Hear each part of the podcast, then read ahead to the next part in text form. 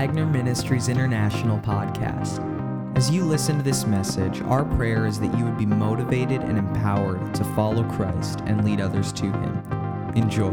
Hello and welcome to today's podcast. This is another special type of podcast, different than what you're normally hearing on this channel, but it is uh, something that is near and dear to our hearts, and it is uh, taking a look back at the golden age of Christian rock music, uh, Christian music in general, uh, the 1990s. Now, this is really a um, continuation of a conversation that started in our previous podcast, which was commemorating the life and legacy of Carmen. And so, if you have not listened to that, we would encourage you to do so. But today, we would like to sort of um, walk through some of the uh, wonderful times in the 1990s that uh, Christian music was really at its height and uh, take you down that memory lane with us. So, uh, without further ado, Dad, uh, why don't you walk us through some of this uh, history, maybe leading up into the 90s?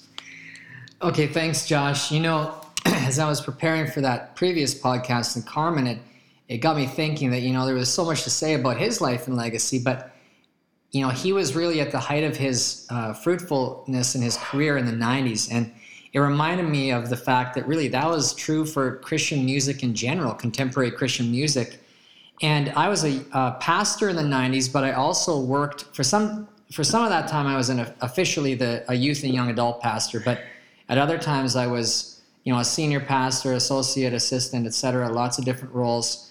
Um, but basically it was like I always worked with the teens. Mm-hmm. And so even if I was in those other roles. And so it was a real golden age, like you said, for Christian music. It was awesome to be a youth pastor in the 90s uh, because Christian music just kept on driving youth ministry and, and really helping um, youth pastors out so much as a great tool uh, go, going from concert to concert and just um, promoting albums and stuff like that among the youth group. It was a it was a great time to uh, be a youth pastor, and so I thought to kind of get us into the '90s, it's nice to lay a bit of a foundation for um, for where Christian music kind of evolved, how it the foundation of how it evolved into what it became in the '90s, mm-hmm. and so. Uh, Josh, do you know that much about Christian music before the 90s when you were like a little boy? Uh, no, now I am a child of the 80s. I spent a good 27 days in the 1980s, so I remember it well. But um, no, to be honest with you, I, I don't know much about um, the the music that preceded my life, so this will be instructive for me as well. Okay, well, the uh, the movement that we call contemporary Christian music today uh, the foundations of it were laid as far back as 1969. And if you were in our studio right now, you could see a record. I brought some of my old records today that I've kept through the years. Um, you would see a record called Larry Norman Upon This Rock. And you might want to Google it right now and see what the album cover's like. This is from 1969, and Larry Norman was a musician a rock musician that um, got saved in the Jesus uh, movement of the late 60s, early 70s. And he put out this album that has been called by, uh, by experts the, the first Christian rock album. Hmm. And it was a landmark album. Uh, I listened actually to side B of it today before the podcast. It's got two songs on side B that became cover songs for um, later really popular Christian artists in the 90s. Uh, Rebecca St. James uh, redid his version of the Sweet, Sweet Song of Salvation, which is the track, the first track on side B. And then DC Talk famously did a, a, cover of his song "I Wish We'd All Been Ready," which is a song about the rapture yep. and about the end times. Uh, that's also on that side, and so it's really, really cool to see that, you know, this very first Christian rock album was something that um, didn't only just pave the way for a whole new genre of music, but also uh, some of the songs on it are still living on today. And so this album, even though it was called, you know, it's called Christian First Christian Rock, is kind of a precursor to the whole contemporary Christian movement. So we can trace it back to um, the really into the '60s And so then after that, uh, early Christian, contemporary Christian artists like Andraé Crouch, who was a very famous, uh, was a very very famous gospel musician, and then also um, uh, another another uh, solo artist named Leon Patillo. Those guys really kind of helped build things, some momentum in the early part of the 70s and the mid 70s, and then you had. Uh, I'm not going to do, you know, this isn't an exhaustive list, but these are just some of the artists that, that impacted both my wife, Nicole, and myself as we were growing up, um, even as Christians in the 80s. And then in the late 70s, two things really broke. Uh, two artists really uh, came on the scene that really, really propelled Christian music music forward. And of course, one of them was Keith Green, who I alluded to in the last um, Yeah. podcast as my favorite Christian artist of all time. He put on a number of albums in the late 70s. One of them I'm looking at right now that's been a super impactful album for me in my uh, life. It's called No Compromise. Uh, the song is Sleep in the Light, which you referenced last time in the last podcast, Josh Yep. which is we think the most convicting song in contemporary Christian music of any. So powerful. Um, that album was put out, and then you also had around the same time in the late seventies a teenage girl named Amy Grant Yes. who burst onto the scenes and between amy and keith you had uh, this whole male-female um, dynamic going on in contemporary christian music that just launched and propelled uh, christian music forward big time in those uh, late 70s early 80s years you also had uh, another solo artist named david meece who put out some amazingly popular albums and amazing, really amazing albums in the late 70s, early 80s as well that impacted me. I'm looking at an album right now by one of the early big time groups in uh, in Christian music Yeah. back then called the Imperials. And I remember the Imperials, uh, a couple of their songs, or at least one of the songs was a song that was sang at our wedding. And uh, and they were a, a big time band back then too. One of their members, Russ Taff, I'm looking at the album right now, but he has super long uh, '80s hair, and he's he's done some. He did some concerts, not you know he has still does concerts, and he sang at at uh, your church, Josh. Like I've I've heard him sing at your church Yeah. Yeah. Crazy. not too long ago, you know, here in Tulsa, Oklahoma. And so uh, these early artists really paved the way for what was going to become the contemporary Christian movement. And um, in the early 80s, I remember back growing up in Calgary, uh, Alberta, Canada. One of the things that they had back then was roller skating, not roller blading, but Right. four wheel roller skates. And once a week, they had Christian roller skating at Lloyd's Roller Rink in South Calgary, Macleod Trail. If any of you are listening, uh, you uh, that remember that, you should really message us about that because I'd love to hear from you. But with Christian roller skate, I remember one time they debuted an album in those early '80s, a song from it, from an, this new, brand new artist who was going on, who was opening for Amy Grant's tour. And this is a concert tour that actually my wife Nicole went on, or didn't didn't, didn't go on, but got to see. to. It was Michael W. Smith. Yeah. And so you start finding these people that still have careers now, even, uh, you know, emerging in the in those early and mid '80s years. I remember uh, Christian roller skating to that song. Me and my friend were talking. Hey, we never heard this guy before, but we sure like his music. Sure. And of course, his legacy is uh, he's still going strong now into the 2020s. So it's Yes. pretty enduring. Um, and then you know, as the '80s moved along, you had. Uh, you had people, you know, like Carmen's career started in the 80s, and you had a number of different careers too that did, like, for example, the band Petra, uh, before John Schlitt became their lead singer. He, they were, um, they started in the 80s, and, and then you had, you know, a, a hard rock band like Stryper in the 80s start, and these sorts of things. But then as the 90s uh, came along, and as the turn of the decade happened, Yeah. that's really when just this um, amazing kind of conglomeration of super groups and uh, super individuals really started either coming on the scene or uh, hitting their stride and and getting you know going towards the climax of their career, careers. Yeah. So here I am, early '90s, uh, preparing for ministry, start working with teens, and all of a sudden, these are the bands that are getting going. Right. And the artists. Right. You've got Petra. I already referenced them. Yes. Uh, they were popular in the 80s, but when John Schlitt became their lead singer,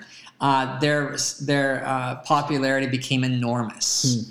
And they were like a, a heavier, a harder driving rock and roll uh, band back then. And they, but they're huge. Uh, then you had this band that, um, you know, this little band called DC Talk that I remember in 1990 when I was finishing seminary. They put out their first uh, album, and it was all rap.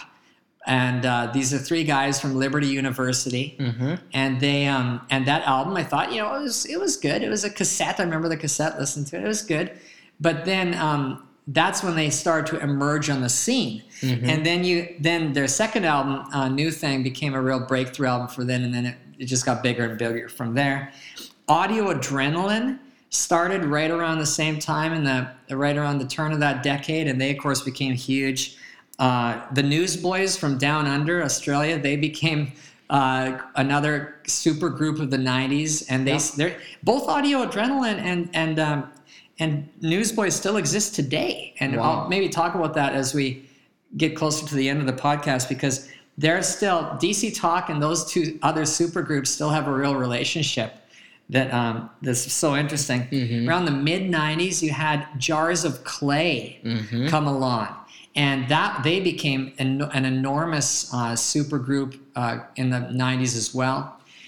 And that was kind of interesting. Sorry, go ahead. Well, I was just gonna say. In fact, the first concert I ever went to was with you in Saskatoon. Yeah, DC Talk, Jars of right. Clay, and uh, it's Supernatural uh, was the DC Talk album for that tour, and and I still remember that um, uh, to this day. You know, decades later, and it, it, those were some of my favorite bands.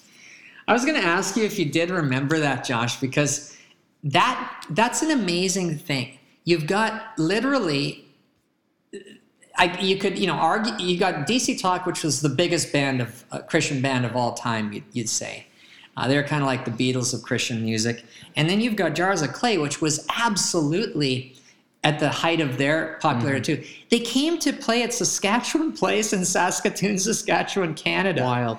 And it was like, it wasn't in the summertime, so it was a bit, I don't think. Well, maybe. Anyway, the point is, this is Saskatoon we're talking about. Yeah. It's off the beaten track.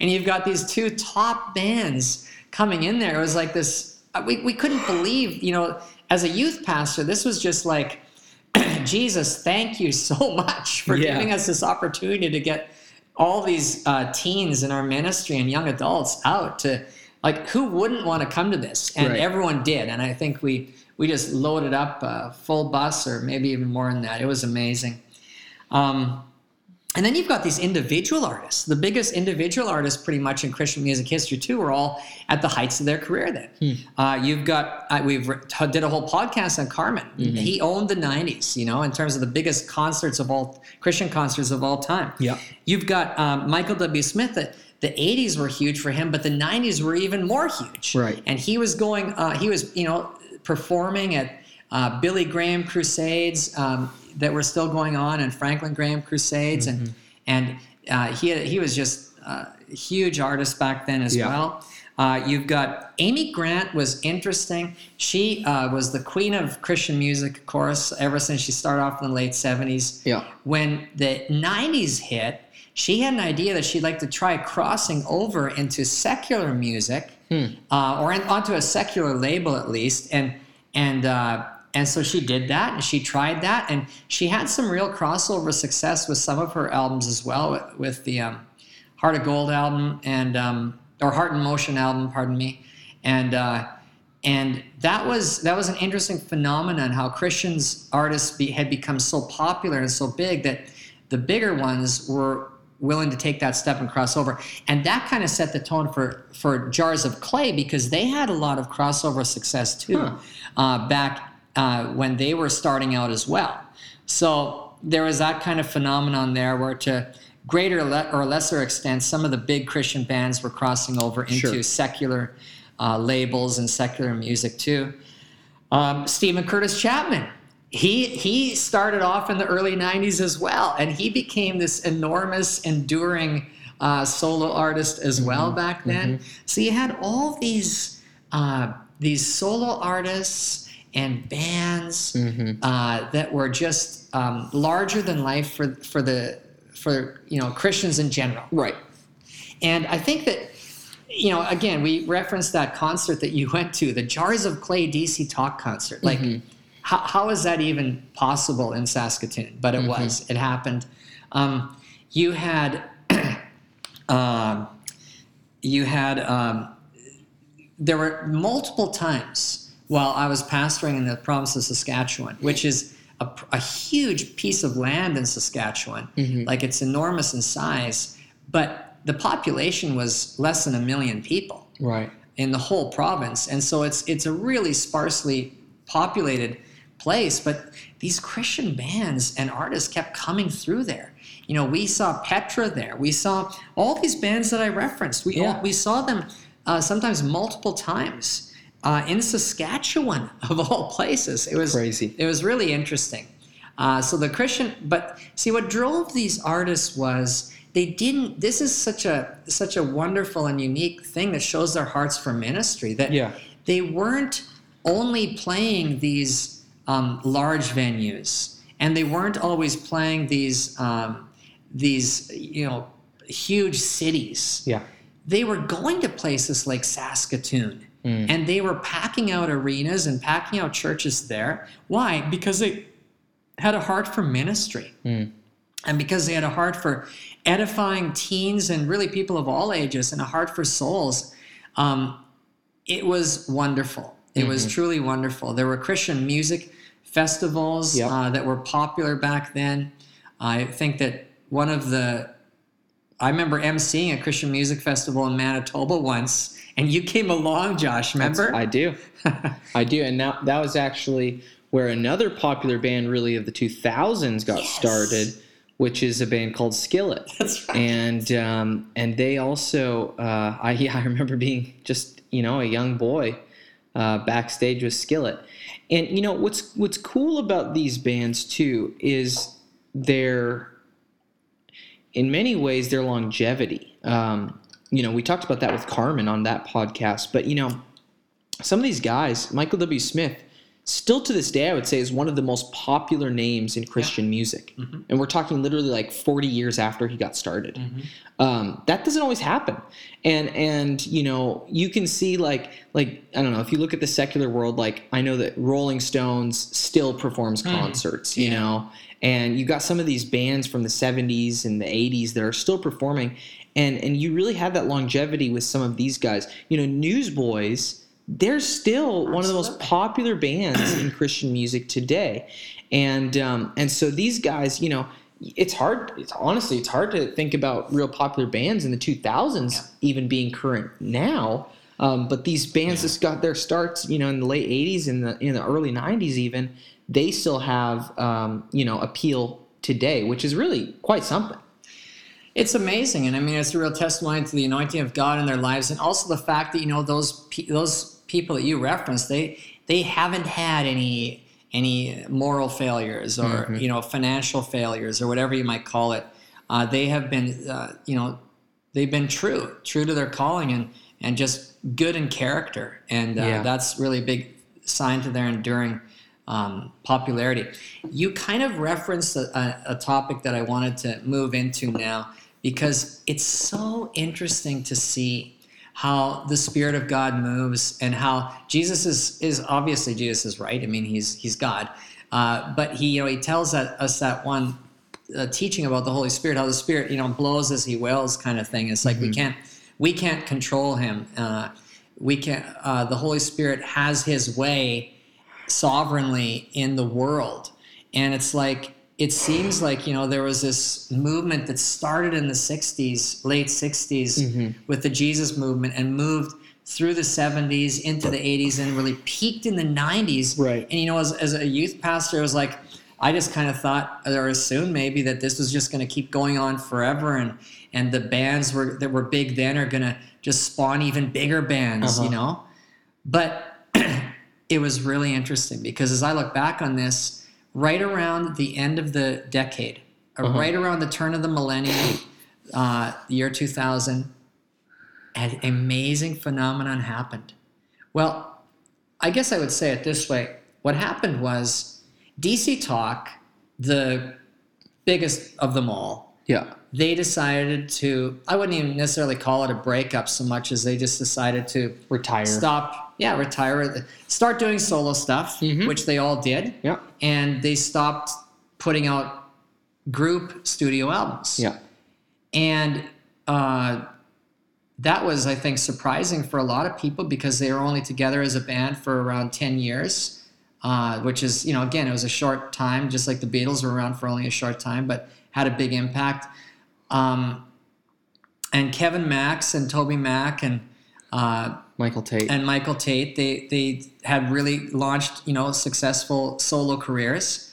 And now to this day, as you referenced, Michael Tait is now the lead singer of the Newsboys. yes. And they're still going strong. Mhm. And uh, Kevin Max is now the lead singer of Audio Adrenaline Yeah. Wild. and they're still going strong and uh, they're still doing songs and concerts you know from the 90s and and of course beyond two.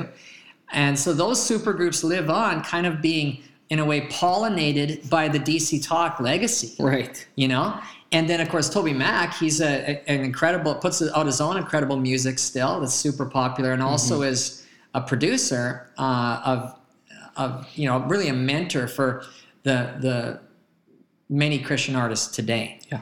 so but uh, when dc talk uh, broke up in the late in the in the early 2000s um, Carmen, for example, who we referenced in the last podcast, he most of his studio career stopped uh, r- uh, around the year 2002. It didn't mean he stopped. He didn't stop touring, that's for sure. Sure. But and he did. He did continue to do compilation albums and and uh, maybe some specialty albums and stuff. But but that kind of stopped too. And and you know, as I look back on this, because I was a I was a you know pastor at a large church in Canada in the late 90s Yeah. and it was a great church had so much good fruit up there and i remember leading i was leading three different worship teams at that church at the same time and something happened in the late 90s Mm-hmm. that we started uh, recognizing that there was this little church from down under Mm-hmm. that uh, some of you might rem- uh, know as Hillsong. They started putting out music. Yeah. I remember Darlene Zschech's song "Shout to the Lord," which came out in the late '90s. Mm-hmm. Uh, I remember we started doing that song, and then more of their songs started pouring into our uh, worship team sets. And by the end of the 2000, or by the end of that the 90s, you had an interesting, interesting phenomenon happen. That in that turn of the century, Mm-hmm. As I reflect on it, it's like the Holy Spirit decided in His sovereignty that He was going to, that, that the age of performance Christian music Mm-hmm. was going to decrease and the age of worship music was going to increase. Mm-hmm. They're both in the same genre and really styles of music in a lot of ways. Uh, they're both they're they're all kind of contemporary Christian music, uh, modern certainly, but that uh, was so interesting for me to watch and now reflect back on Mm-hmm. because right around the same time that Hillsong, uh, which is you know is worship music, it's not performance music. Yes, their bands their bands toured around. You know, we, we you ha- you went to some of the United concerts. You know, later on when you were a teenager and Mm-hmm. and such, but the music itself was worship music. It wasn't primarily performance music. Yeah. And the whole, you know, 30 plus year um, evolution of contemporary Christian music th- that was kind of a uh, performance oriented style where people would go to concerts to see the bands, that really started to decrease. Mhm. And then the whole worship um, genre just exploded. Yeah. And I mean, we're still living in that era today. Mm-hmm. And I mean, it's it's super it's super cool to watch, and it's super cool to be part of. But it's just so fascinating to me as a veteran of decades of watching Christian music evolve. Yeah. That there was this kind of really almost an abrupt sort of ending to the uh, 90s uh, the the whole um, the whole golden age of performance Christian music, and I don't Yeah. use performance in a negative way. Right. I don't. I, I, we all they were always point. The artists were always pointing people to Jesus, but in terms of participation, it was it was a different thing. Yeah. You went to a concert to hear Amy Grant sing or to see the Newsboys perform. Mm-hmm. When you went to a, a Hillsong concert, whether it's United or something else, and, and now the modern iterations of that and the way that that's evolved into, with Bethel and, and others, you go there knowing that you're going to be participating. Mm-hmm. Those songs are meant for you to sing along to and be actively worshiping Jesus with. Mm-hmm. And I'm not even saying that one's better or one's worse. It's not that. It's just that they're they're different, and the Holy Spirit understood that that that season of performance-oriented super groups and super individuals that was for a season. Yeah. And man, what a great season it was. Amen. Uh, Nicole and I, we got super blessed and edified as we both came to know Jesus in the 80s and and then through the 90s. Uh, that whole that whole music, contemporary Christian music, then it built us up so much. And any child of the 80s or 90s that grew up as a Christian, then they're going to say the same thing. Mm-hmm. You know, Yeah. but now it's like, yeah, it's an interesting thing. It's like, who are, where are the super groups now? Um, uh, who are the super groups now? Uh, what are they doing? Well, the, some of them are still out there, but their um, their influence breed. is different. Yeah. Well, and and you even see like you know you take Michael W. Smith for example, he he transitioned in many ways to doing worship. Yeah. For example, um, and one of the cool things you have seen with the worship age is you know it's really rather than individual bands, it's churches and their worship teams. Right. Like Hillsong is a church Yeah. that started producing their music, and Bethel's the same. Yeah. And Jesus culture and elevation and Mm-hmm. and um, and you know and and, and I think it, it's positive in the sense that it's encouraging um, people to be involved in church Mhm. and to be involved in their worship bands and to produce their music in that way. But we do certainly um, have great memories from uh, from the the '90s of Christian music. Uh, I I had so many of these bands that you've mentioned today. You know, their their CDs or their posters on my walls, and um, you know, loved loved uh, growing up with these guys that, that always had such really positive music. And like you said, um, these were honorable people.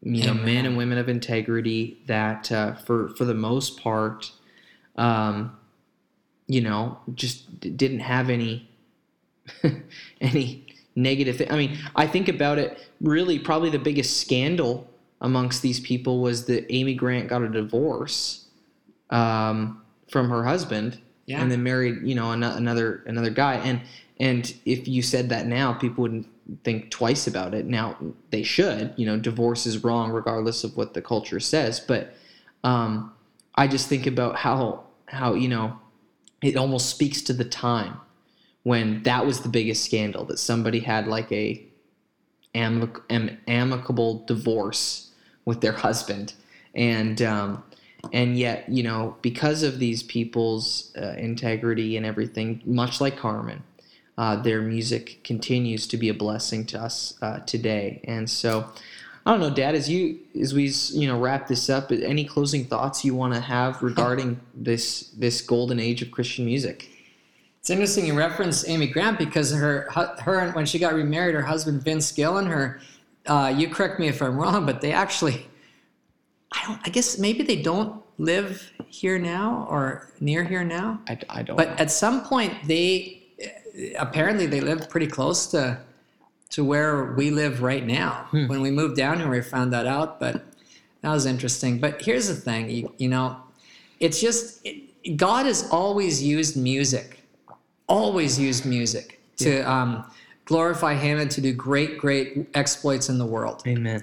And I think that the uh, the interesting thing for me is, as we look back and kind of, I, I look back nostalgically on this now, is that you know it's just so cool to see the Holy Spirit doing a new thing, like Right. DC Talk's second album talked Right. about.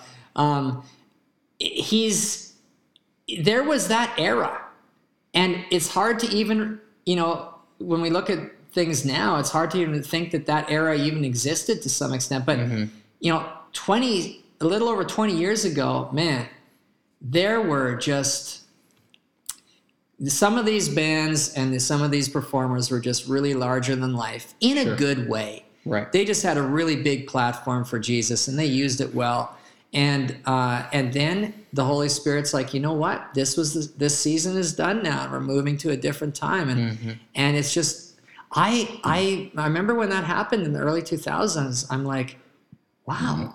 It's like I blinked and the '90s were gone Mm-hmm. the the super groups and the super solo artists were gone or they were they were eclipsed i guess not gone but they'd either evolved themselves in their music or they were eclipsed by the modern worship music Yeah. worship age as you called it so well the worship age and guess what both of them are great Yeah. and good and we celebrate and we're involved in all of them Amen. but uh, as I, I'm thankful that I was a youth pastor in the 90s Yeah. because uh, their contemporary Christian music back then was a time that I, who knows? I mean, if the Holy Spirit wants it back, we'll get it back. But at this point, it doesn't look like uh, we haven't had we haven't had those times for over 20 years now.